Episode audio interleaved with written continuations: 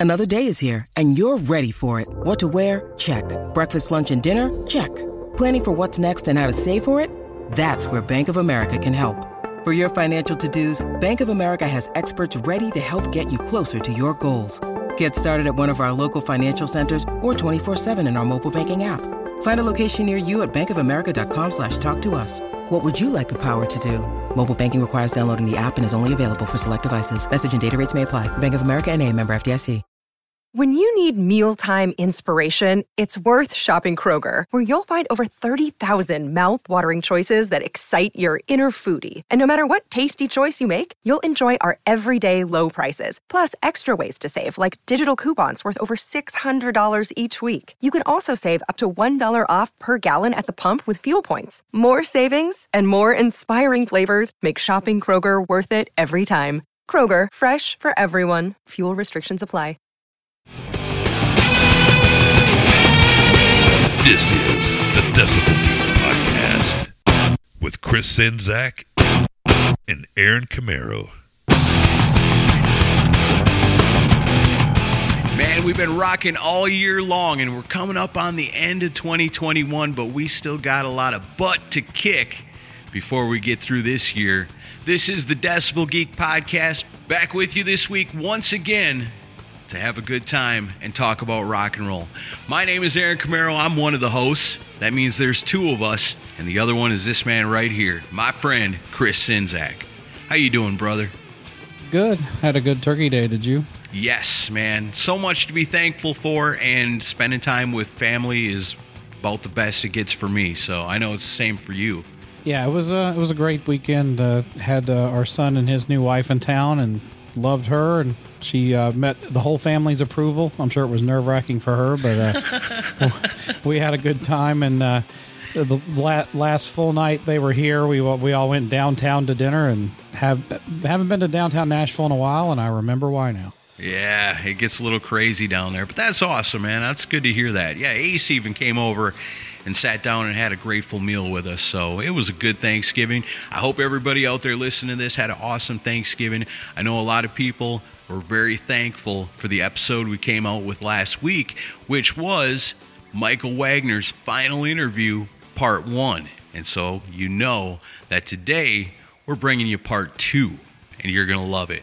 But before we get to all that, let's take care of some business. And I see right here, after such an awesome episode last week, we've got to have some reviews, some really good ones, five stars. And I look and we don't have any. I'm sorry. I wish I had better news for you. Well, that's the way it goes sometimes, you know. If you guys want to leave us a review, there's three great ways to do it. You can do it on Apple Podcasts, you can do it on podchaser.com, which is an awesome website, and you can leave us Facebook recommendations. We like those too. But I know we did get some awesome comments on our Facebook page about last week's episode, part one with Michael. Nate Atchison, our awesome friend Bushy, he says, Great episode, even with the technical difficulties. That stuff happens, guys. No worries. Can't wait for part two. And then, of course, right after that, Shane Abear, he posts a couple of pictures of Space Invaders, and I was like, yep, that's the sound. I was Yeah. trying to figure it out. Pretty dead on with what it sounded like. Yeah. Guess what? Not a lot of that this week. This Thank week it's all cleared up. We got it under control. Awesome one on here from Michael Heese. And he says he met Michael in the mid to late 80s when he produced the first Brighton Rock Young, Wild, and Free album. Grew up with some of the band members, and they invited some of us to sit in on the recording process. They all loved Michael Wagner. Awesome. Rob Birchmeyer says, Awesome show. By far the best producer interview I've ever heard. Damn. Decibel Geek knocked it out of the park. Great work and looking forward to the second part. Patrick Breen says Michael Wagner is now my favorite all time member of Accept. Great work. Looking forward to part two. And that's what we got in store for you today. So, thanks to everybody that took the time to get on the Facebook with us and talk about last week's episode. There's going to be plenty to talk about this week because we're back with more. So, We want to thank everybody that did one special thing for us last week. They found the original post on Facebook or the tweet on Twitter. They retweeted it, they shared it, and helped us get the word out about Michael Wagner's very last interview on the internet. People that do that, well, hell, they're geeks of the week. Geeks of the Week this week are Adam Cox, Rock and Ron Runyon, Rob Birchmeyer, Eric Kluber, Paul Peace, Matt Ashcraft, Cobras and Fire Podcast, Baco, Aaron Baker, Simon Catt, Pantheon Podcast, Joseph Capone, John Phillips, Keith Rockford, Shay Hargett, David Glenn, Mark and Jerry BS Sessions, Mark Alden Taylor, Jeffrey Mendenhall, Jay Shabluski, Mike Parnell, Sit and Spin with Joe, Steve, Lil Willie, A to Z, Mikhail Burrell, Doug Fox, Kevin's on Fire, JJP, Body of the Soul, Vet Halen, Eladio, Ernesto Aguiar, JJ McElhenney, Kristen Schimbeck, David Cathy, Scott Crouch, and as always, The, Mooger Fooger. Yeah, lots of extra love going out to the Foogers this week. Yes, definitely. So, the time has come. This one, it's all about you. Because in part two, we're asking him all the questions that you guys sent into us when we asked you. This is the last one. Is there anything you want to ask Michael Wagner? Well, our people, our rock and roll friends all over the world, really came through for us and had some amazing questions that we were excited to ask Michael. And he's awesome, so he's going to answer them all. So if you're ready, I'm ready. Here we go, one last time. The very final interview with the one and only Michael Wagner.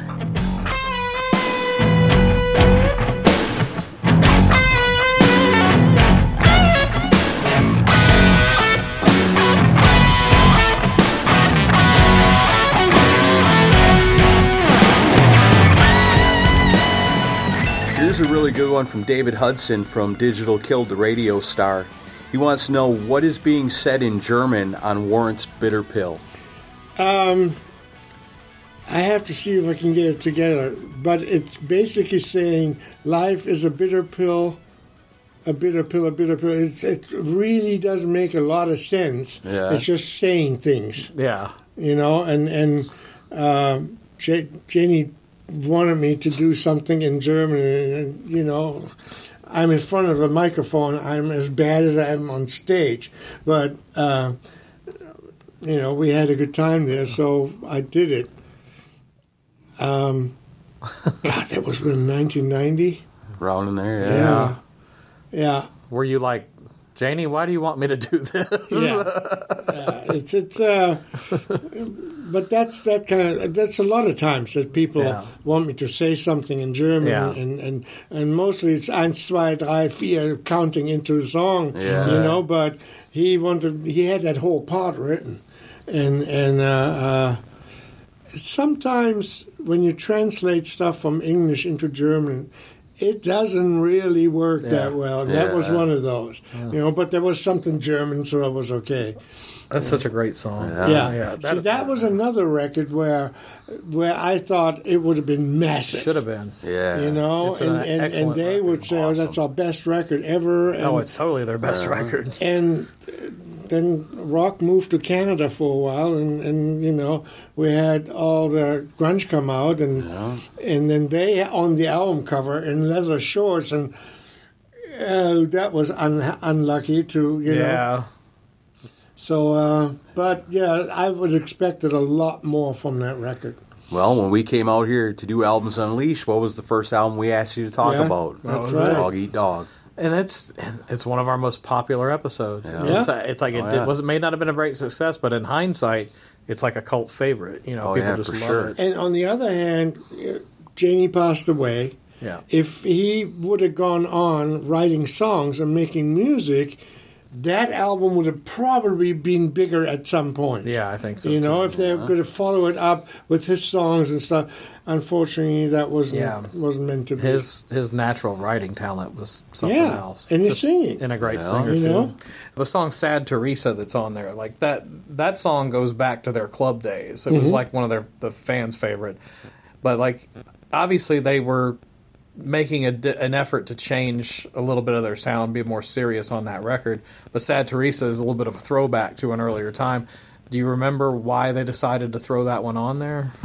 It was just They one just of the liked it. songs that we had in the list. Yeah. You know, we probably had like about 20 songs when we started pre production. Mm-hmm. then we picked the the best ten Yeah. or eleven. I I can't remember for the record. Yeah.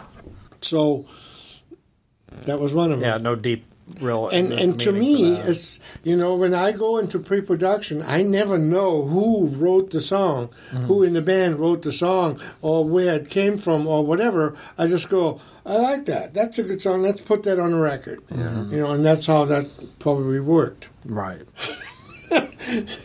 Uh, top player, Dudesky. I called him Dudesky. What's top player's name? For Warrant, Yeah, Joey Allen. yeah, Joey. Uh, there was that song "Hole in the Wall." Oh yeah. Yeah. I remember when we went into those apartments in Tampa where we did the record, he had a football helmet and he created the hole in the wall. he just ran into the wall, you know, and that stuff would happen all the time. Yeah. You know, It's like, wow, how could you not like that? Well, you, got, you have to keep yourself entertained. Yeah. Sure. Here's one from James Ryan. He said, uh, You mixed Overkill Under the Influence and Testament Low. I'd like to just know any thoughts or memories of these albums that you mixed. He said, I'm sure there's going to be plenty of questions about Warrant's Dog Eat Dog, but I'd really like to know about Low. He thinks it was a very underrated Testament album. uh, low, which I asked Chuck, and, and I go, what does it mean, low? He goes, lunch on Wagner. So that was the original name for the record. But, you know, a New Testament from before, we just got to got together and did this. Ever. There's never really any thoughts behind it. Yeah. You know, we we got along. They liked what I did sound wise, and and so it was also very very early. D- d- Does it say when it came out? Lo? Uh, Uh, Ninety-three or four, I think. Maybe earlier. tell you, I got your discography up there. Ninety three Too. or four? I had it on cassette when it was new. Wasn't See, it- Testament Low came out in '94, and Overkill was that was before.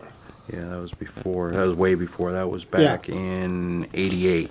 But low, well, I thought it would have been later because I moved to to Nashville in '96, and I remember Testament being in my studio as one of the first bands. But I think that was Demonic. Okay. That album that came out, yeah, You know where around we uh, where we uh, uh, counted backwards. We had a machine counting backwards. You know, 10, 9, 8, 7, 6, and it got stuck. 6, 6, 6. I swear to God. Oh, my That's God. That's what happened. And they all looked at me and go, keep that! You know?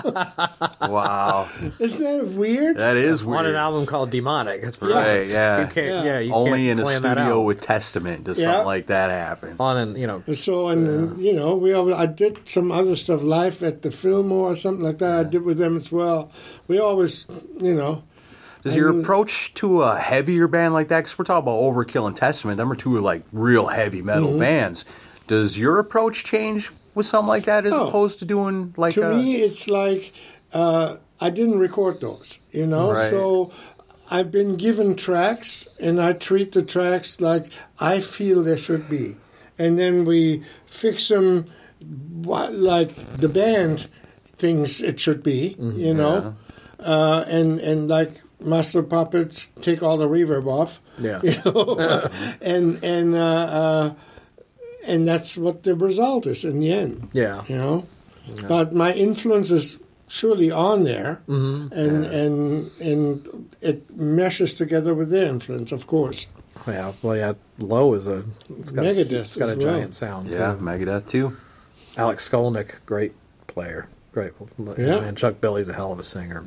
Yeah, I love Testament. I've really gotten back into them again. I listened to them a little bit when I was younger, but here lately I've been just grabbing every Testament CD I can find, and everything is really good. Well, them like Stryper, still putting out really good music Yeah. today. Yeah. Yeah.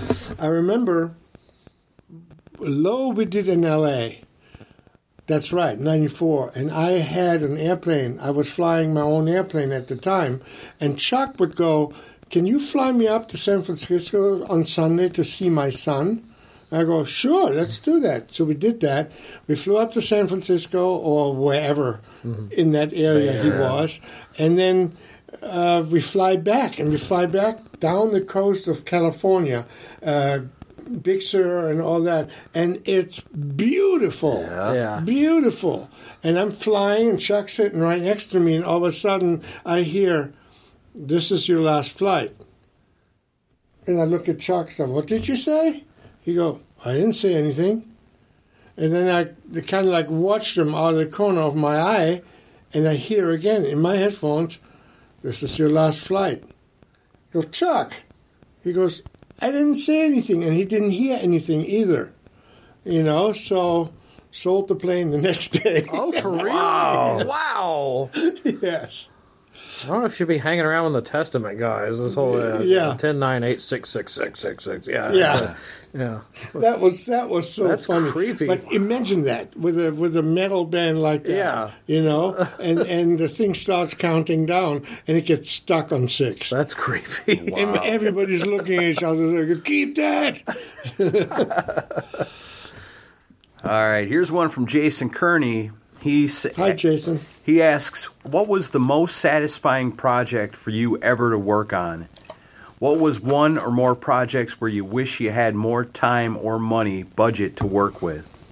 What's most if you had to pick one your whole career, your most satisfying album? Like this is the greatest thing I've ever done. That I can't tell you. Yeah, Because if there would be only one, then I didn't have the right job. Yeah, You you've got I- many. Every every pretty, pretty much every single record I did, I loved. Mm-hmm. You know, and and there was there was some that went a little bit easier, some that went a little bit more complicated, and and and but I loved them all. And and if I had one where I would say that one stood out a little bit, I would have said it was No More Tears. Yeah. You know, because Ozzy is such a such a great person and such a character. Yeah. You know. And and he's a character twenty four hours a day and, and and he's not acting. He is that character. and and uh, same as Alice Cooper. yeah. You know, it's he's he's the character. But I pretty much loved every record I've done, and that to, to say that after fifty years of a career, Yeah. you know. It's like wow, man! I had a great life. Yes, you Never did. mind the, all the vacations I missed, but Yeah. this was great. You know, But I mean, no more tears. That's that's one of those albums where the planets really aligned for everything. right? And I didn't even record that. Yeah. It was recorded and produced three times before. Really? Yeah. By the time label came to me, and can you do better? And you can always do better if you have a sample already. You know. And Ozzy didn't want to like it. He was he was in England. They they got me the song "No More Tears" to mix, and he was in England in his house, and he goes, "I got a twenty thousand dollar stereo. Everything sounds good on that." Yeah. you know so and then they invited him t- to new york to the office and they played him the two versions there and he says i had to agree this one was better. Hmm. And then he called me up. He went to hawaii on vacation and then he called me up and goes do, do, do me a fucking great mix or or or i set you on fire. I have that somewhere on a, on a on a phone call on a tape. Wow. Oh God. Yeah, no, I, I like a lot. I like a lot of bass on my record. So do me a fucking good mix, or I'll set you on fire. Wow. And of That's course, I use that little bit. I set you on fire and put that on the record. Yeah. set you on fire. Set you on fire. Set- That's awesome. You can get inspiration from the littlest things. you know. yeah. But uh, yeah, that, that's wild. When you get the call originally that says, "Hey, Alice Cooper wants to work with you," is that something that you hang up the phone and kind of jump up and down? You're excited about? Well, it came together a little bit over time because Kane Roberts was in Alice's band. Right, you and did I had him worked first, with right? Kane, Yeah. And and Kane's like, well, I'm going to ask Alice if he wants to. And the first thing I did was remixing uh, Constrictor. Mm-hmm. That was done somewhere in New York. You know, and, and and I remixed it because nobody was happy with what was going on, and it was a lot of work because it was my first introduction to MIDI.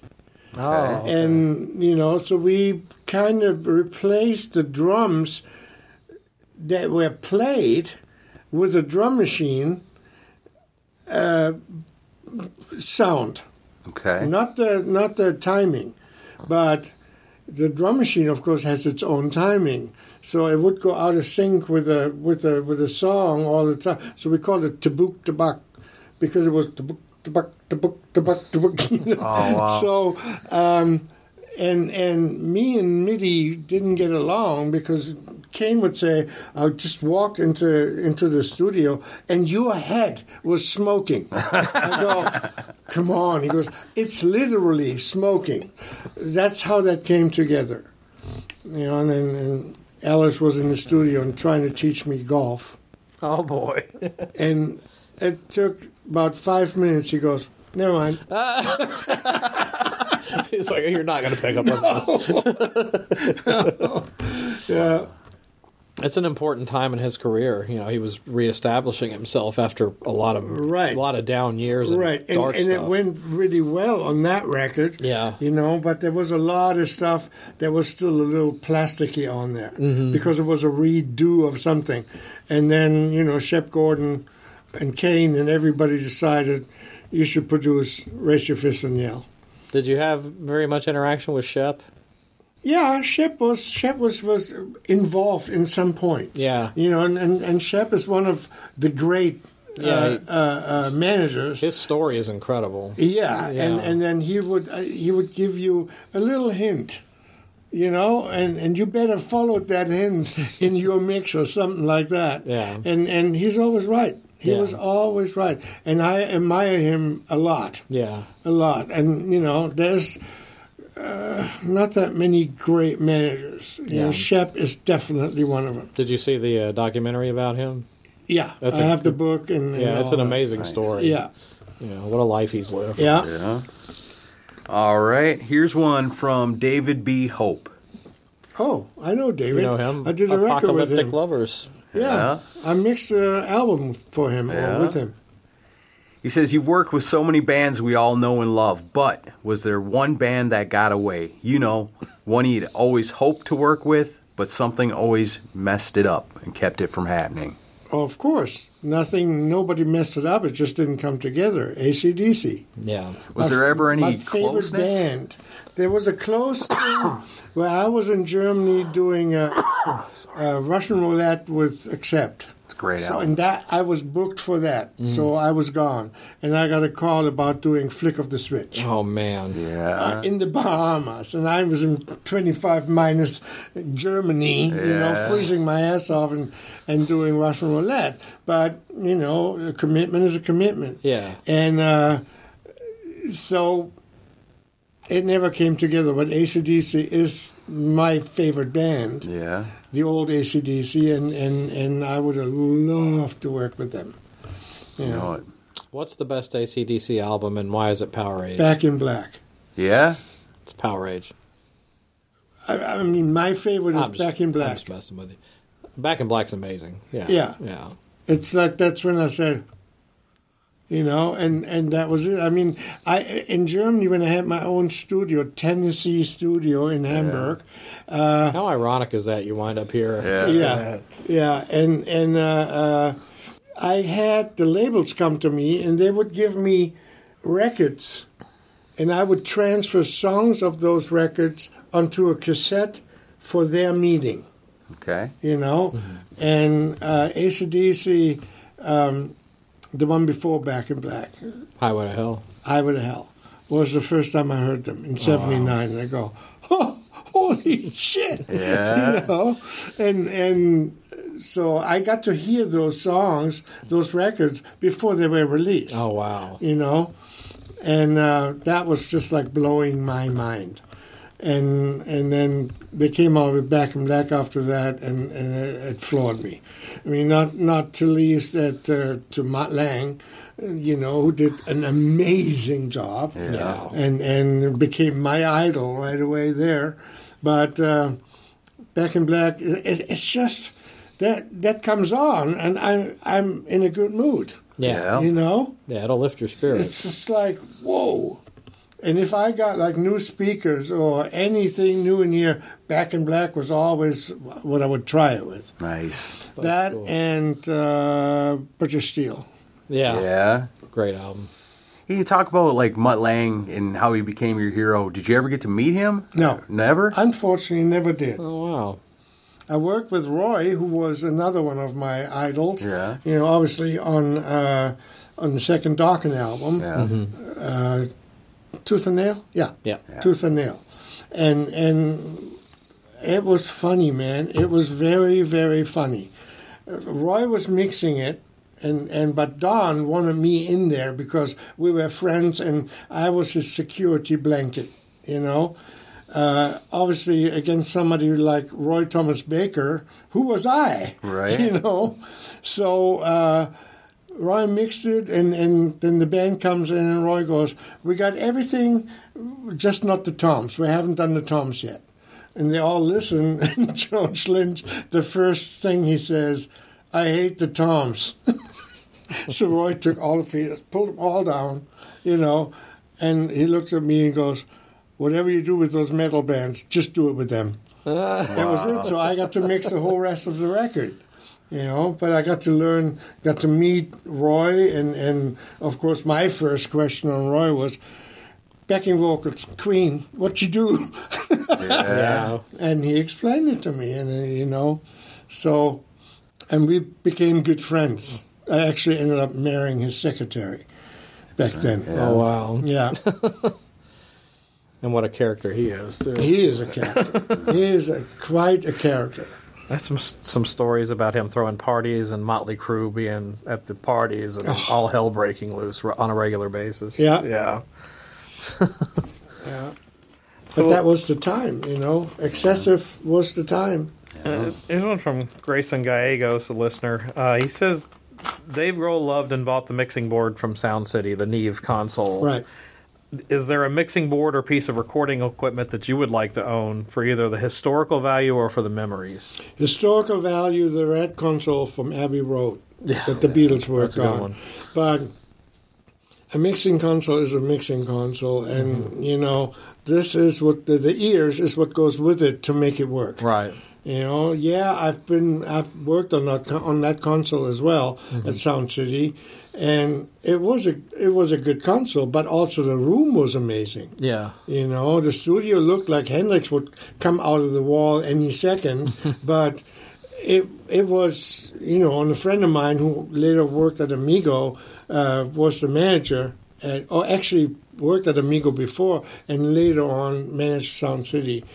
Um, you know, and, and and it was a great studio. Yeah.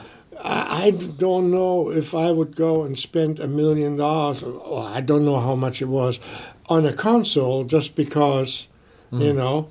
But I mean, Dave Grohl is no uh, no amateur at all. He knows what he's talking about, so he must have had his reason. Yeah. On the other hand, I think if you have something a setup like that and you take the console out of it, mm-hmm. it all changes. Yeah. You know. They lost some of the magic when it went out the door. Yeah. But there's definitely differences between consoles. Sure. Yeah. Did you ever work in New York, like Electric Lady or? I, I went to Electric Lady and, and heard all the stories about Yeah. Hendrix and you know, but I've never worked there. I worked in New York, Union Studios or something like that, but not that much. Mm-hmm. Oh, okay. So Right on. Uh, Ryan Sessions, we already talked about Stryper a little bit, but he wants to know about any thoughts about your time working with King's X. Oh yeah, King's X. Um, my manager at the time was uh, Doc Thaler, who was also together with uh, Doc McGhee, Yeah. the manager for Skid Row and and and Megadeth, Scorpions, Kiss, uh, Ki- Kiss Yeah. and you know and and a whole bunch of bands. And uh, Doc Thaler, after way after he was my manager, at some point called me up and said, King's X is playing the Exit In here in Nashville. Why don't you go down and see if you can hook up with him? You know? So I did. And we did hook up. And, and, and uh, got to do two records together. Were you familiar with them before you went and seen them, or was a that little your first? bit, a little okay. bit, but I was not as familiar as to know how amazing that band is. Yeah, You know, really they- amazing. Blew my mind. Yeah. They they, they would go, okay, we need another song, and he goes, "Ju- just record something two track, you know, on, on, on two tracks, and they're set in their control room with a little drum drum pad Mm-hmm. and and the bass and the guitar, and they would go through songs, and at the end of this, we had the song. Wow. Unbelievable. Unbelievable. With with with uh, Ty, it's like, could you try this? No, he didn't try it. He just played it. Yeah. You know, unbelievable. This this band and the harmonies and and the, everything that came together. The vibe in in the studio. You know, we did one song. I think it was was it all right? It was one song where we did the drums in the tracking room in my old studio, which was a small room, and then we did another, and we did it with my usual method of 20 microphones. Mm-hmm. Then we did it with a method of three microphones, and then we did it outside in the parking lot. And we were going to cut all those parts together. Okay, the verse is in that room, mm-hmm. and, and so on, so on, so on. Oh, wow. And but it was 95 degrees, and then he goes, I didn't feel too well playing out in that parking lot, and, and, you know he didn't feel good about the take, so Yeah. we and not ended up using it. Mm-hmm. So, You tried it. but the band is just Oh, they're uh, amazing. floors me, yeah. floors me. I love that Ogre Tones record you did with Yeah. them. Yeah. That's a great one. and you go see them live, and you hear the record. Yeah. I mean to the T with mm-hmm. three people. Yeah. you know. Yeah, Or One of our three female listeners had a question. one of the three Yeah. female. there you go with heavy metal. Yeah, it's, a, it's the sausage convention. Mostly, mostly guys with bolts through your cheeks. Khaki shorts and black t-shirts. yeah, right. Well, this one is from Kristen, and she wants to know: Is there an album of yours that you wish you could do a do-over on?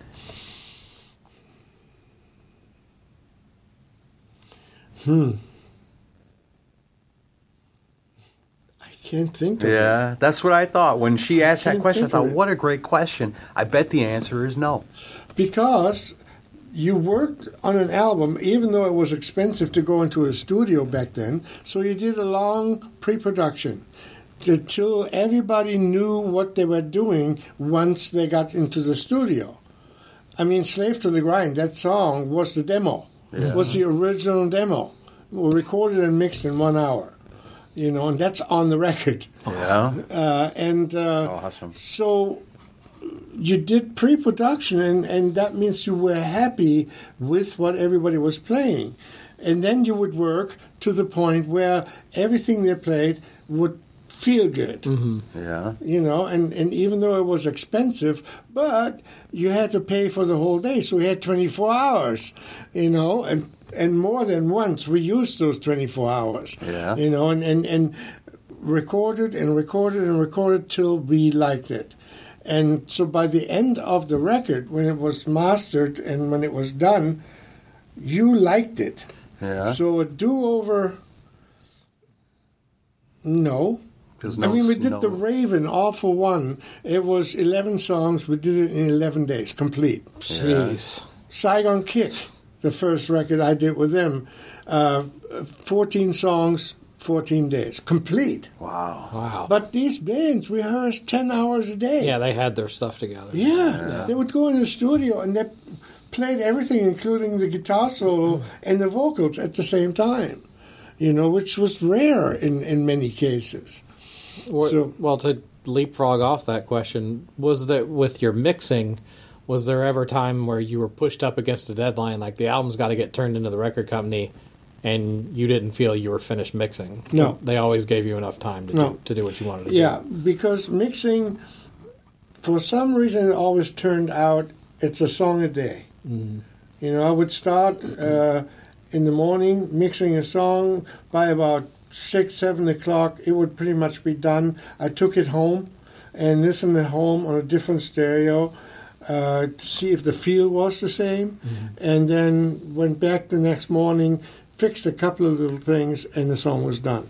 Mm-hmm. And that was there was rarely, and not on one of my productions, but sometimes on a production that I got just the files for, that I used more than one song. Mm-hmm. And, and in the end, you know, when everything was digital, um, it was more than once that there was.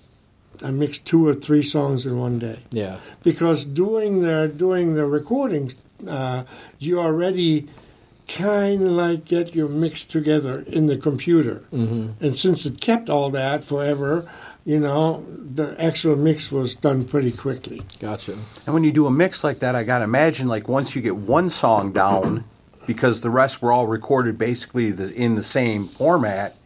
Once you get one down, the rest got to come pretty easy after that, Um, right? That goes for the drums. Okay. You know, when if we did the drums in here, um, you don't change too much in between drum recordings. You change the snare, you put a different snare, you put a different cymbal here and there, you know, but you don't change completely the whole drum sound. So in general, number one, all the instruments are on the same track. Right. So if that's a kick drum track, that's a kick drum track.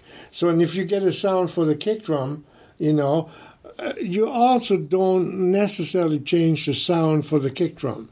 If you have a great sound on it, you keep it. Yeah. So that in that you're absolutely right, you know. But the overall drum, like the rooms and stuff on it, that gets changed depending on on the song. Okay. You know, and sometimes you use more room to make it a little bit more trashy, you know, and sometimes less to make it more in your face, which I rarely did.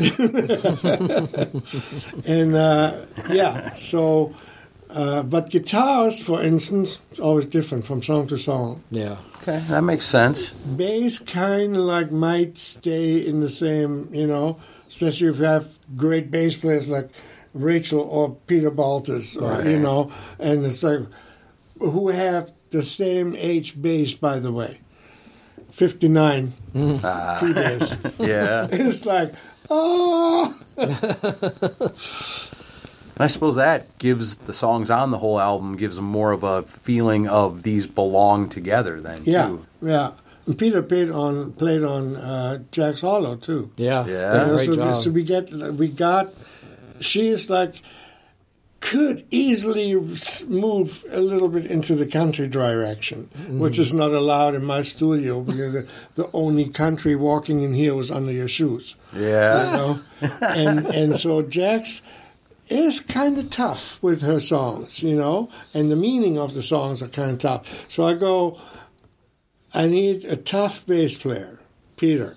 Peter is the guy, Yeah. you know, and then I need an almost punk drummer, which was Angie Yeah. from from uh, Taco Mouth, Yeah. or Det Det, you know, and and uh, uh, that combination was very very lucky. Yeah, Very gave it, a, gave it a unique sound. It Yeah. really Yeah. did. Well, so you mentioned you know no country in here. So uh, one thing I was looking up was you know you did uh, engineer work on the uh, Janet Jackson Black Cat single. Right. Oh, you So- mean the greatest Janet Jackson song of all time? Well, for sure. Which obviously has a big rock sound, and I'm sure that's why you were I asked love to do that. it. That's exactly why. Because I know Nikki was co-writer on that, right? Or She he- wanted yeah. to cross over into rock, Yeah, and the album was already out. yeah, you know, and then and then they needed a, a, a mix for the single and for the video and and so on and so on. Well, did uh, with that experience, did was it a conscious decision to stay in the rock game? Like, were you ever tempted to stretch into like pop or something different? Um. I probably did some borderline pop. Yeah. Right. I I I would have to look it up, but but I just did. I never took a band, except for X, and tried to make it different from what they were. Right. You know that means um, if it was if it was country or uh, rap, I wouldn't do it Right. because I would completely change it. I actually turned down Ronnie James Dio back then because I would have changed too much on his songs. Oh, yeah? So it would have still it would have not been Dio anymore. Oh, wow. And we agreed on that. You know, I was at his house and and we talked about it and we agreed on that. And he goes, "I honor that you do that that way." Oh, that's You cool. know? Yeah. Yeah, that is neat. What album would it have been? Uh, that one with the English kid as a guitar player. Rowan Robertson. I, I don't know his name. Was I can't remember I his name. I think so. That was Lock Up the Lock Wolves. up the wolves. Yeah. Yeah, Yeah. When when when was that? early '90s. Yeah. yeah. That's pretty cool to know you're not just going to take a gig just because of the money or something, or you know, Right. say, "Oh, I did a Dio album." Right. If you really didn't feel like, but that's crazy too. I mean, you don't feel like you could have worked together with him to. That seems the, the strange. songs were, in a way, for instance, the drums sounded like they were played by a guitar player. Well, who was a drummer?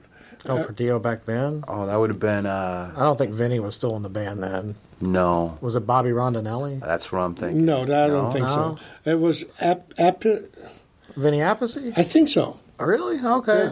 Hmm. He might have still been with him then. Yeah. Yeah, and and it was like every guitar fill was played on the drums, and and I would have changed all that. The Oh, drums okay. would have been straight like accompaniment. Well, that does sound like Vinny. He likes to do a lot of fills. and Yeah. Yeah. and and and uh, and I talked to Ronnie, and, and and we talked about it, and I said, "Would you like that to be changed?" He goes, "Not really." So we Okay. ended up agreeing on that. We should not do it together.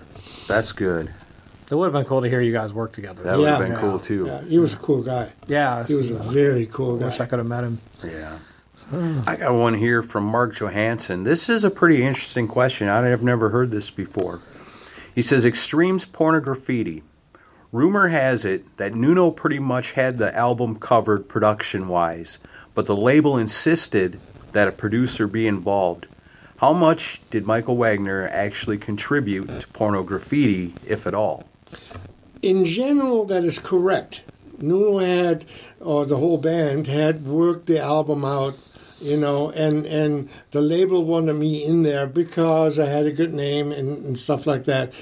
I can't tell you exactly how much was done because I was involved. I know that all the sound was made on my back. You know, I, I made the sound, I, I got the drum sounds and all that. There was a couple of songs, they were already done, and we kept them. Yeah. You know, and, and from the arrangements and stuff like that, it was all figured out. I didn't do much.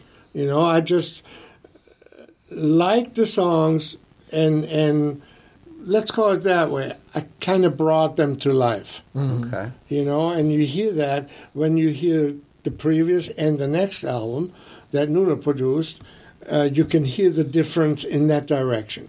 The songs are all great. Yeah. You know, so and and the arrange, arrangements are all because Nuno is just amazing. Yeah. You know, he played on Janet Jackson's song as well. Did he? Yeah, I didn't know that on was Black that. Cat. Um, we got that was at the time analog tape. We got a stack this high just with drum takes Oh for that one song. Wow. I think there was twenty three different drum takes Wow. played by different drummers and and and so and then there was uh, Vernon Reid played a solo all the way through the song, which we kind of like shortened a lot, and then the rhythm tracks. I asked Nuno if he could play the rhythm So tracks. Nuno Bettencourt Wow. and Vernon Reid are playing on that song? Yes. I had Wow. no idea. Yes, and that either. I probably always thought it was five other Vernon. people that didn't make it into the mix. That's amazing. yeah. Wow. A couple of guitar titans right there on, Yeah. on that song, on a Janet Jackson song. Yeah, Yeah. that's crazy. I had that on cassette tape on I Cassingle. think I did too. Yeah. On Cassingle because I didn't Cassingle. want any other Janet I Jackson have song that cassette. except for that some- one. No, I have the Extreme on cassette. Yeah. Did you get to talk much to Janet when you were working on Very it? briefly. Yeah. Very briefly. because Janet was Nuno's idol. Oh, really? You know, he loved her and, and her music and all that kind of stuff. So when she came in to listen to the song with her 20 people Her entourage. crowd, you know, she listened to the song. We got to talk about 10 minutes after that, and, and that was kind of it. Oh, okay. You know, and, and, and uh, uh, and nine out of the ten minutes Nuno took up. Talking, bending her ear about everything. Yeah. yeah, so um, yeah, but yeah, that was and Nuno, of course, did a great job. Yeah. great job. Yeah. It, it basically changed the whole song into like fun forward rock song. you That's know? what I love about it. Well, it's the most rock and roll pop song Yeah. probably Yeah. ever made. Wow. It's the only Janet Jackson I've ever purchased. Well, you you purchased the uh, half halftime video. oh yeah. okay, yeah. Yeah, he likes Black Cat and wardrobe malfunction. That's right. Oh man, that's awesome. Well, we've covered just a lot. What else we got? Um. We got all day, guys. Okay. I have no time limit. Bill Elam says, Congratulations on your retirement, Michael Wagner.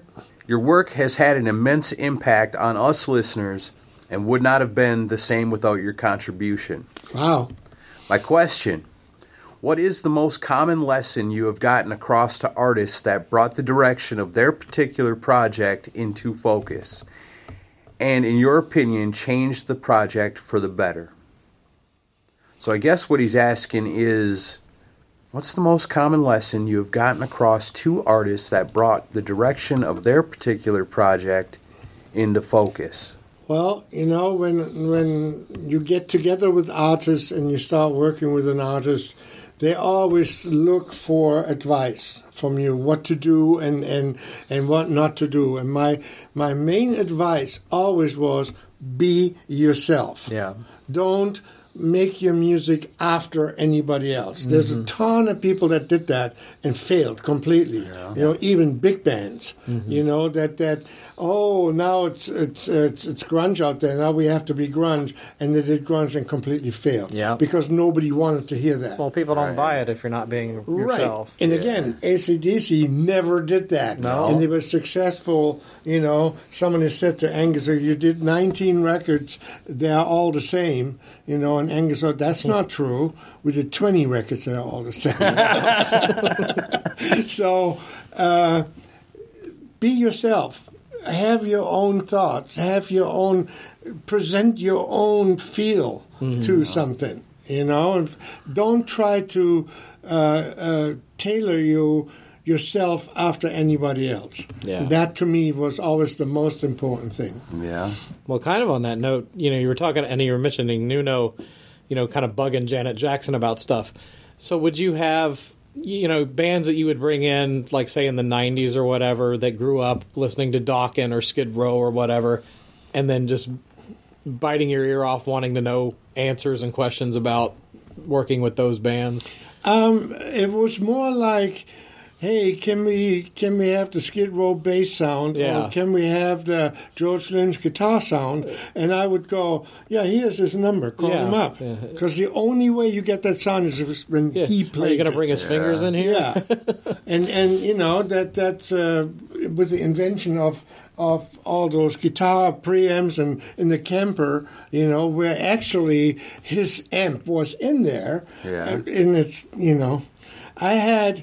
I had uh, what did we do? I think it was White Lion. We did White Lion at Amigo, and we had that setup, that guitar setup of Vito's, and then somebody else came in after us, and the producer asked me, and it was a band that was known at the time. And the producer asked me, "Can you leave that set up and can I use it?" And they used it. Sounded completely different. Yeah. completely different. And you know, it's obviously not Vito playing. Right. It's it's it doesn't matter anymore what you use. You know, even though we used that ADA guitar preamp mm-hmm. on Skid Row, White Lion, and Extreme. Yeah. And there's three bands that are completely different. Yeah, Totally they- different. yeah, and it's what and it's the same. I so Scotti from Skid Row bought it. yeah. the the one that we used. I still had it here. And it was uh, s- uh, setting 45. That was used on every single band, exactly the same. And they all sound completely different. Yeah. You know, so it doesn't really matter. It's all in the fingers. Mm-hmm. That's like buying the Michael Jordan sneakers and thinking you're going to be able to do all the dunks. Jump eight, jump eight feet. Yeah, he, yeah, he may wear those and you wear those, but that's where it ends. Yeah, right. I'm here with my guitar, Michael. Make me sound like George Lynch. Right. Good luck with that. Right. And of course, you have certain things, certain ways. Well, George holds the pick like that. Try that, and and and you get maybe a little bit of it. Yeah. But But never. it will always, you know, I can tell George after one bar. Yeah. Oh, that's George. Yeah. Thing. No matter what song it is, you know. So uh, uh, be yourself, be your own, be your own, and do your own thing. I do have to like say, this is our last interview with you. It still bums me out that we're not going to get to do an Albums Unleashed on the Dysfunctional album. Yeah. Because I know you have stories. I'm actually pretty actually glad about that. I know you are. You turned us down last time we asked you. I mean, do that. yeah, because I, I love that album, but if you look at the history of what's going on with Dokken, I mean, it seemed like they just kind of got back together for I don't even know why, because I don't think they even got along then, did they? No. Never, because there's two characters that are very strong, and and and I don't know what it was between the two that they they just had to fight in order to fight. Yeah. You know, and and uh, dysfunctional. Um, George wasn't even in the band when we started that album.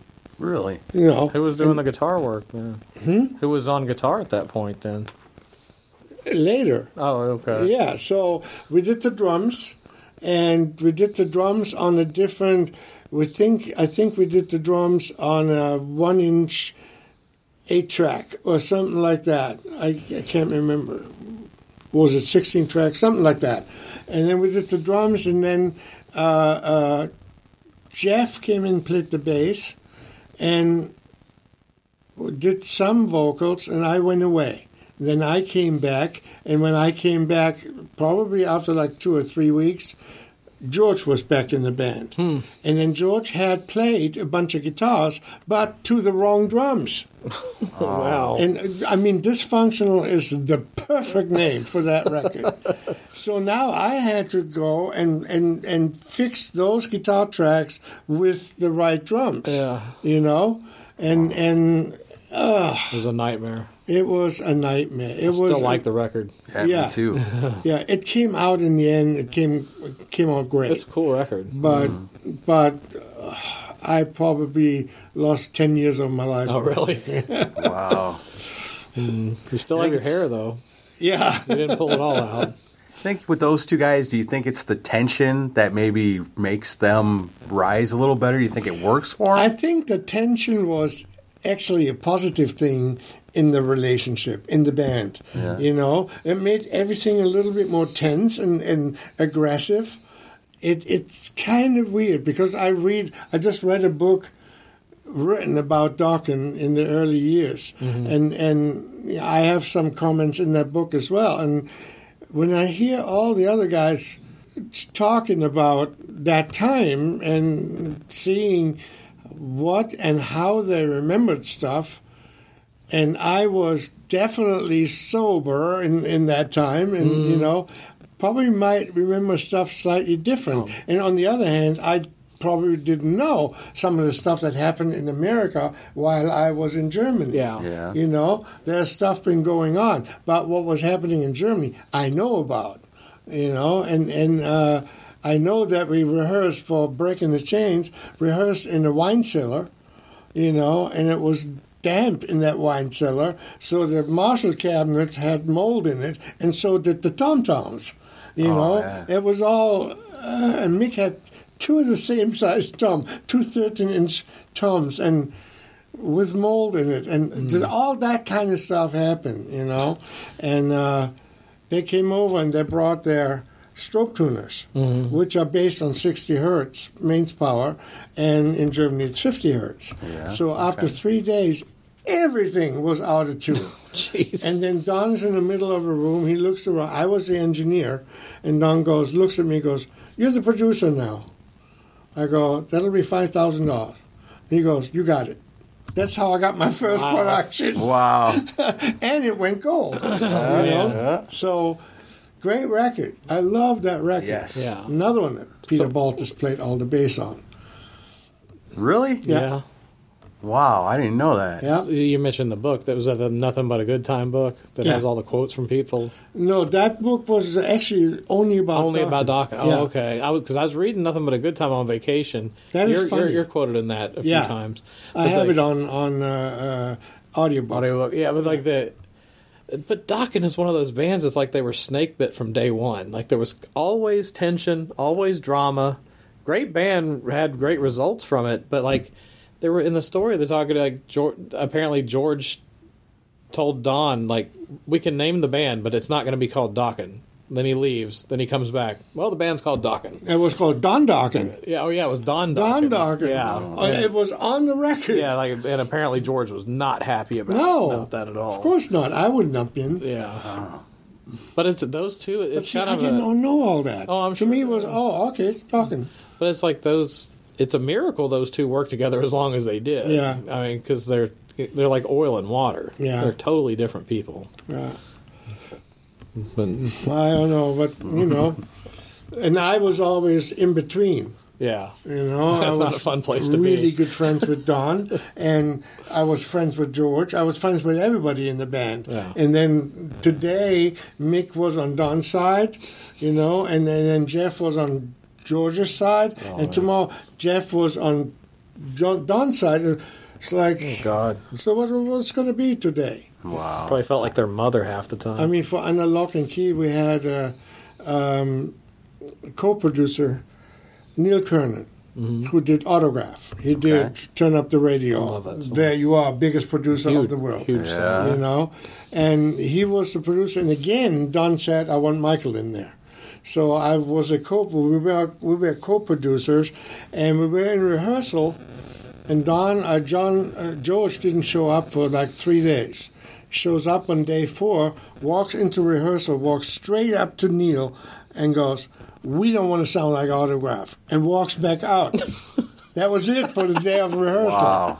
You know, Oh, my it God. was it was like that the whole time. Did you ever get treated like, oh, you're just Don Dokken's guy? Yeah, Yeah. yeah. Uh, when, when, whenever that seemed to be the case, whenever I was his, I was uh, of his opinion, you know. But I never saw it that way. It might have been because Don brought me over and, and gave me a place to stay, and, Right. and you know, so it might have been that I had a good relationship there, but I didn't know George. Uh, didn't know Mick and, didn't know Jeff. I mean, when I met met the band, it was Juan Croucier was the bass player. That's right. You know, and Greg Pecka was the drummer. And that's when we did that that demo, uh, and then we did it in different nights at Tennessee Studios. And then the, the owners of Tennessee Studio uh, thought that they should get paid for the time, and they released that as a bootleg. And it went to number two in England. Wow. I still have it here. Wow. Yeah. That's crazy. I saw one question we saw from uh, Grayson. He had said, uh, "How how important? It may may not be important at all today, but how important do you think sequencing is in an album?" Well, uh, today it doesn't matter Yeah. because you go online and you they pick the best song, put it first. Yep. If you like that song, you listen to the second. If you like that, you listen to the third. But that's kind of like where it ends. Yeah. You know, back then you had to buy a whole album and you listened to a whole album. Yeah. Right. And an album, when you sit there, you actually took time to listen to that album, and that the album took you through a certain mood. You know, and Right. that was that sequencing was important then. Yeah. It was very important. You know, it was always like the the third song was a kind of a ballad. You know, and then it picked heavy or fast song number one. Yeah. Got to come Hit over, over the the gates. head. yeah. yeah, and and then uh, uh, go through the ballad and then pick back up, and then the last song on the on the record was a, a song with a really rememberable chorus. Yeah. So when you went away from it, you still had that song in your head. Yeah. Would you make that call a lot, or did the band? A lot of times I, I worked with them. Mm-hmm. Sometimes I worked it out.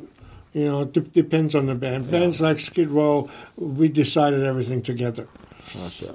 Was Doc McGhee very much involved in any of Yes. that? Yeah. Yeah. He always had a say in some of that stuff. Yeah, stuff. Doc is uh, the other manager Yeah. that I think is unbelievable. Yeah. You know, unbelievable. And and, and, and Doc is most likely responsible for the success of Skid Row, you know, to a large degree. Oh, yeah. You know. Yeah, he took them a lot of places. Yeah. all the years you've been doing stuff, you've been in all kinds of different situations in your career. Uh, this is something I've asked other people, but have you ever had a situation where you were scared for your life? Like, oh my God, I'm going to die in this studio? There was one German band that you guys don't know where the guitar player, who by now passed away a long time ago, um, was pretty tough guy. You know, and when I say that, that that meant I don't know left or right, which one the the wrong situation is. But he would come in, there would be a gun right on the on the console and a knife, and and the guy was actually really cool. Mm-hmm. But that external thing, you know, was always like I, I never was afraid for my life. No, I don't think there ever was something like that. Interesting question. Yeah. Yeah. You're not gonna ask Well, him if he has an Ace be. I Frehley mean, story. see some some stuff, you know. I walked in on on the first time I met Alice in the studio. Uh, it was my birthday, and I walked in, and there's Alice Cooper, and he's got a knife like that, cutting the cake, and he goes, "You don't give Alice a knife like that."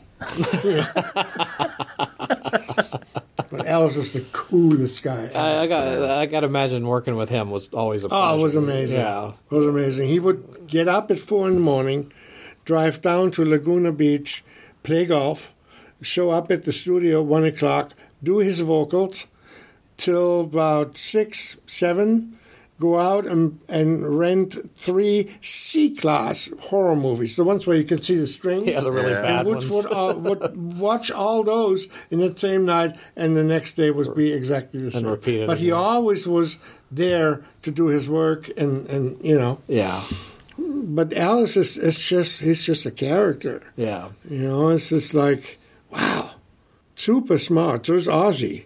Yeah. And when you see that show, The Osbournes, you think he's a stupid ass, but he is not. He is super smart. He knows exactly what he wants to do. Yeah. especially musically. Yeah, I think he gets a bit of a bad rap with the whole bumbling Yeah. thing. Oh, yeah. Yeah, uh, for Well, sure. Oh, twenty million would do. I would do uh, bad rap. Right. You play up your eccentricity a little bit more than normal. Yeah, Yeah. I mean, he yeah, he's a smart guy. Yeah. He knows what he's doing. I will ask. Have you ever met Ace Frehley? No. When I did the uh, Randy Rhoads tribute album, uh, it was meant to be an Ozzy Osbourne tribute, tribute album. Okay. Uh, and I, I called up Ozzy. I told him which songs are on there, and and and I was planning on. Well, I had the band play the whole album, and I was going to replace the drums, replace the guitar, bass, everything with people that had worked with Ozzy. Okay. And he goes, "I'm still alive, I, and and those are people I have worked with. I wouldn't feel right about this, mm. so I can't the whole thing." And then a week later, I get a call from East West Japan, and they say, "Can you do a Randy Rhoads tribute album?" And luckily, all those songs that we had recorded were songs that Randy Rhoads had played on on Ozzy records. I go, Okay. "Okay." Yeah. So then I think we kept the rhythm guitars they were played by Kane Roberts, Mm-hmm. and then uh, Al Pitrelli. Al Tre- Pitrelli. oh, Pitrelli, yeah. he was playing He's in one too. version of it, I Yeah. think.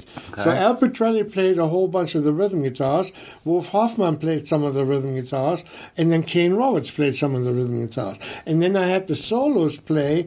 I had the tape send out, or people come by and play the solo for that particular song. Okay. We had uh, Sebastian sing a few songs, Mark Slaughter sang a few songs, and then uh, the singer from Impellitteri, Ro- Rob Rock Yeah, Rob. yeah, Rock Rob was in Rock, Warrior and too. then uh, Joe Lynn Turner. oh wow, You know, and, and and and Joe was my favorite singer at the great time. singer.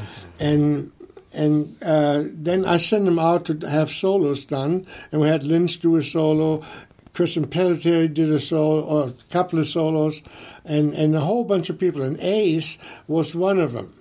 Everybody got a certain amount to play the solo. Well, that's how it is on a record like Yeah. that. Ace wanted like five times that amount. I got that amount Yeah. and paid him the money. Uh-huh. And then it took, I think, seven weeks. And then I, all of a sudden, I hear from them. And by now, I had from the Japanese label, if we don't have the, the tapes by Monday, we want our money back. Oh wow. So, and then get from Ace, I get uh, a message on my answering machine saying, "Look, my dad just died. I have to prepare for the Kiss tour. Yeah, the farewell. you tour. know, and I cannot do that solo." And and then he sent the money back. He sent the tapes back, and that was it. Well, at least he didn't keep the money. Yeah, I'm glad he sent the money back. but yeah, that was uh-huh. 2000, right, right before the farewell tour, because that's when his pa- his dad passed away. Yeah. Yeah, I remember that. I do remember the the Randy Rhoads tribute album too. Yeah, right here. That one. Yeah, I do remember Wow. Goodbye to romance. Goodbye to. Romance. Roy Z That would have been That's a so good- cool. ended up being the guy. The tapes were already in, in LA, so Roy Z did it for me. Saved my ass. Here's one from another one from Grayson. He submitted a lot of questions for you. Uh, with the popularity of DIY home recording, do you think that the lack of a producer is why there's so many lackluster artists and bands these days? Partly, Yeah. partly. But the producer is the the sixth ear or the outside ear that is not a member of the band that grew with all the songs. So you have a whole different view sometimes, you know, and and and uh, sometimes even the decision on which songs should go on the album uh, up to the producer and and you know might be a different one than the band would make. Right. So and and uh, that outside opinion and that outside influence, I think, is a good thing. Yeah. I'd say so too. You know, that way you're not just coming in with this is what we got, this is what we're doing, that's it. And there's nothing No else to that's going to give you an opinion on it unless Yeah. it's on the street. Right? Well, yeah, because By then it's too late. Cause you're not em- emotionally tied to it like they No. are. Yeah. You can No, view it. and. I'm not tied to who wrote the song. Right. You know, that's why I never wanted to know that. You know, uh, it comes from the band, fine, and that that's enough. I, I need to know. So yeah, I think uh, producer's influence can be very good. Yeah. It can also be bad. Yeah. You know, if the producer is not on one line with with the band, actually. Mm-hmm. Yeah, I suppose it can go either way. Yeah. We talked about Desmond Child a little bit earlier. You guys are both here in Nashville. You guys Yeah. ever cross paths and hang out or Yeah, we did. Uh, we worked on a Kane Roberts record together. Yeah. we did a band together. It was called uh, oh something X Were- oh, was it Rated X? rated X. Yeah, it was uh, a it was Jo- young Jo- Jo- boy Jo- band. It was really almost kids. Oh, I'm thinking of the Joe Lynn Turner thing. And then he. Uh, Rated X was the name of the band, That and was? he Okay. wrote a lot of songs with them. We also did uh, the Rasmus together, Mm-hmm. which is a Finnish band. Okay. which I love that band, Mm-hmm. you know, and, and we worked on that record together, uh, uh, Ten Black Roses. Uh, so, So you've seen his studio in the bank vault over in West Nashville? no, No. We, we that's where we I interviewed went to him his out. house. In, Oh, did you? Well, he's he bought a bank branch building, and I remember seeing this building when I was growing up. And when he gave us the address, I pull up. I was like, "This is a bank building." Yeah, it looks like a bank. And like the whole top floor where the tellers were is his office, and his piano's there. And then he's like, "Go down to the bottom." We go downstairs, and it's where the bank vault is. And he built the studio inside of a bank vault. wow, yeah, and it was pretty so cool. cool. wow. Yeah. I was like, "This is the weirdest place I've ever done an interview." yeah, he lived in he lived in West Nashville, I think. yeah, I don't know where With he lives, his- but yeah, Friend and and uh, two kids. He yeah, had they two got two kids. Yeah, yeah, and but very he's he's a freaking genius. Yeah. yeah. Genius. I mean, look at all those songs. You know, Yeah, it's La a Vida massive. Loca. It's like, Right. of course, of course, it's him. Yeah, that's the thing. He's he's written for so many different genres too. Yeah. It's it's crazy. Yeah. Yeah. You could take a rock band and Bonfire. make them He wrote a song for yeah. Bonfire. He did. Sword and Stone, Sword right? and Stone. Yeah. Yeah, I think so. Wasn't there a Kiss tie to that song too? Yeah, too? Kiss did a demo of it too. That's they right. just didn't put it on the record. That's right. That was the Ron Nevison didn't didn't want it on the record. I don't know why. But uh, and then it was on the soundtrack for uh, Shocker Shocker. Yeah, the old horror The movie movie Shocker. from the eighties. Shocker. And Kane is in that. and Kane's in that. That's yeah, he's, right. he's an actor in that movie. Yeah. That's so cool. And he was he played on the soundtrack. It was him, Paul Stanley, Desmond Child, and oh yeah. somebody else. They were called the Dudes of Wrath, and they did the title track. oh man, but uh, I don't know. Just looking back on so many great albums, and you know, mm. thank you for all your contribution, Yeah. man. I mean, well, of just- course. Yeah, you've You lived. do the best you can, you know, Yeah, while you're at it, and you you in the moment when you sit there and mixing Master of Puppets, you have no clue Yeah, what's going to happen with that, you know, and it could go up and it could go down. This one went way up, yeah, you know. It was fun. I went over there to Belgium. They invited me over to Belgium when, when they did the re-release of Master Puppets, that box set. Yeah. Mm-hmm. You know, and everybody that was involved with the they did that before a few times when they got nominated. You know, but then I never had time. But there, I could fly over there, and and and uh, uh, everybody got together. Yeah. and, and it was it was really cool and it was weird after all those years. There's those kids, kids with like pimples, and, and we're in the studio, and you know, and then you don't see them again, and they're multi, multi, multi millionaires. yeah. you know. biggest band in the world. Yeah, Yeah, to this day, I'd yeah, say. unbelievable. Cool. Well, and that the one thing I appreciate about Metallica is that they really respect everyone that helped them get where they are, and they, they seems like they do a great job celebrating their history. No, that's cool that they would bring you out for something like that, which sounds like a family reunion for an album. It did. Yeah. It did. It was basically. So, uh, what's the next album you're working on? It's like what's for lunch. Yeah. I'm working on a. I want to talk sandwich. about Hair of the Dog a little bit. Hair of the Dog comes up in a time when grunge has already come and wiped out that kind of straightforward rock That and was '99, right? Yeah. I think. Yeah. So, like, when a band like that's coming out had Hair of the Dog, with that music and those albums come out like five years earlier, I think they would have been huge. They had mm. everything you needed at that Yeah. time. But it was right up my alley. Their music Right was up right alley. up my alley. You know, if I could, I would have done that kind of music for the rest of my Yeah. life. You know, Isn't that another Desmond Child connection? Wasn't he uh, instrumental in bringing uh, them to you? Ruta Sepetys was the manager of Steve Vai, Uh-huh. and her brother um, was in the band. He was the guitar player. Yeah, John Sapetti. John Sepetys, and then Ryan, you Mm-hmm. know, and and I think I knew John when he was Desmond Child runner. Mm.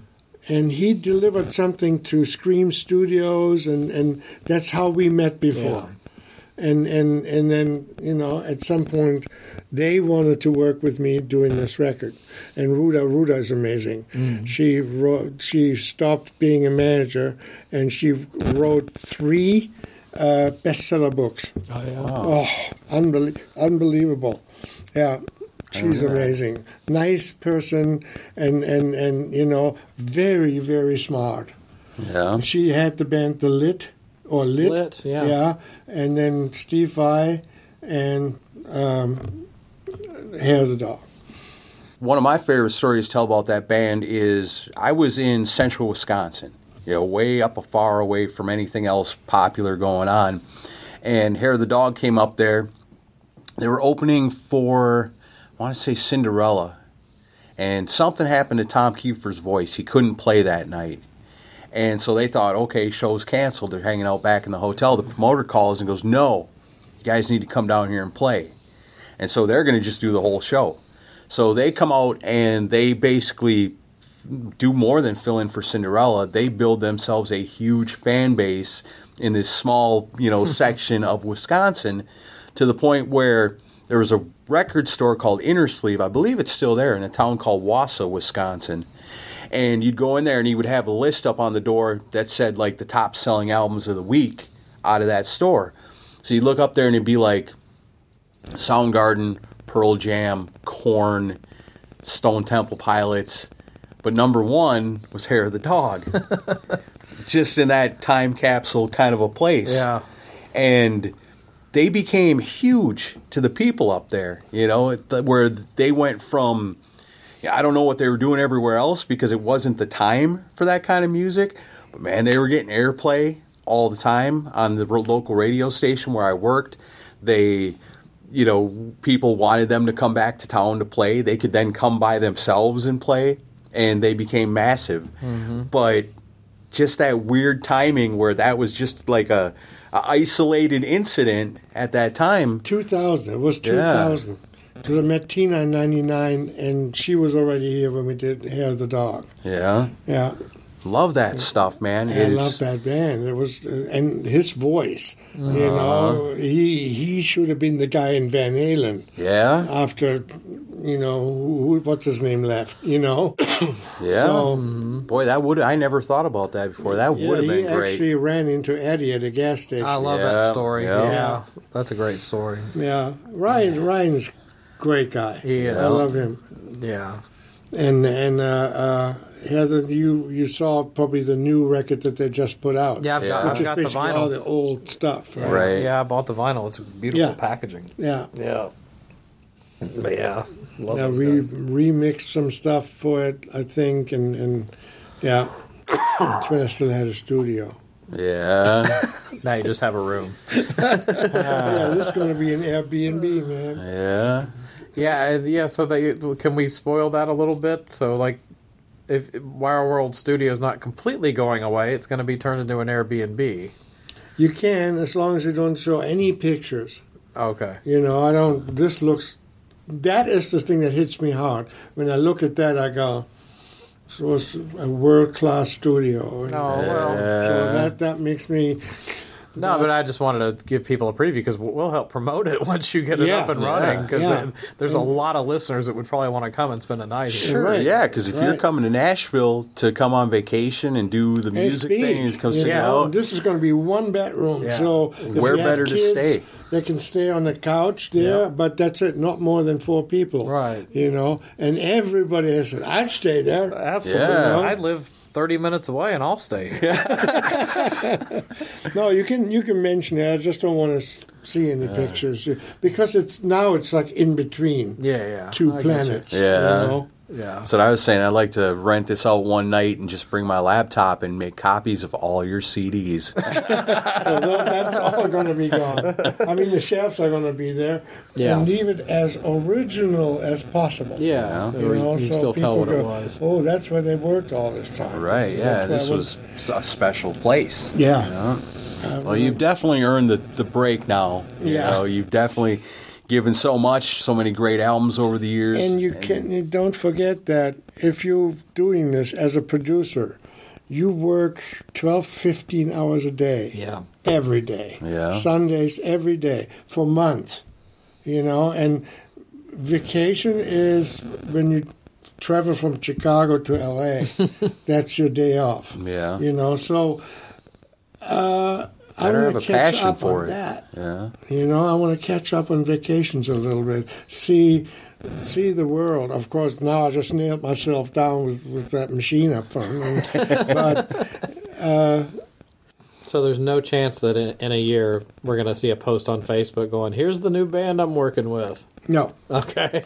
Unless, that it, would- unless it's the, be- the Vito Bratta band. yeah. yes, That would be an Uh, exception. Would have to be. You know, uh, there would not not not many bands be where I would come out of retirement. From, Yeah. Yeah. You know, uh, uh, and it would have to be very very special to me. Yeah. like Vito. Yeah. You know. And, or if Angus Young would come and say, Yeah. Well, Maybe that would be already a maybe. Vito would be a for sure, but I also know for sure that he's not going to do it. yeah. Yeah. Wow. So Well, th- uh, we're honored to get the opportunity to be your last interview. That's the last Yeah. one. Th- th- and thank It's you for last thank you one. for letting us was do the this. second last. Yeah. You know, we did 90 minutes. And Well, we uh, beat that today.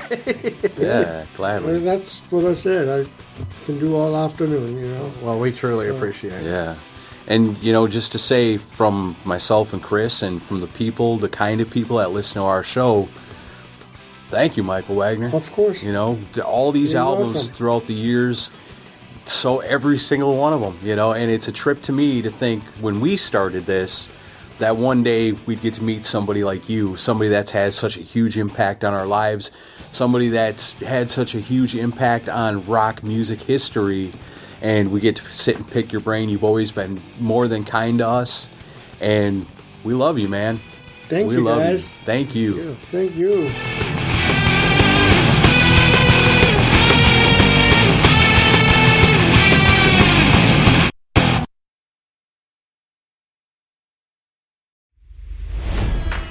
It's NFL draft season, and that means it's time to start thinking about fantasy football. FantasyPoints.com features industry leading experts and prognosticators using proprietary hand charted data to help you score more fantasy points. FantasyPoints.com is the place to go for whatever kind of fantasy football you play. Whether you play fantasy football, daily fantasy sports, or do a little bit of everything, Fantasy Points has the meticulously researched content to guide you to victory. And why wait for the fall? Fantasy Points also covers the new spring football league, the UFL. Join the guru, John Hansen, Scott Barrett, Joe Dolan, and other massive names in the fantasy football universe with an exclusive offer. Use code Pantheon for 15% off any fantasy points package, including the all in package, with access to every article, tool, and data nugget that Fantasy Points has to offer. That's fantasypoints.com and code Pantheon for 15% off at Fantasy Points. Fantasypoints.com, code Pantheon. Score more fantasy points.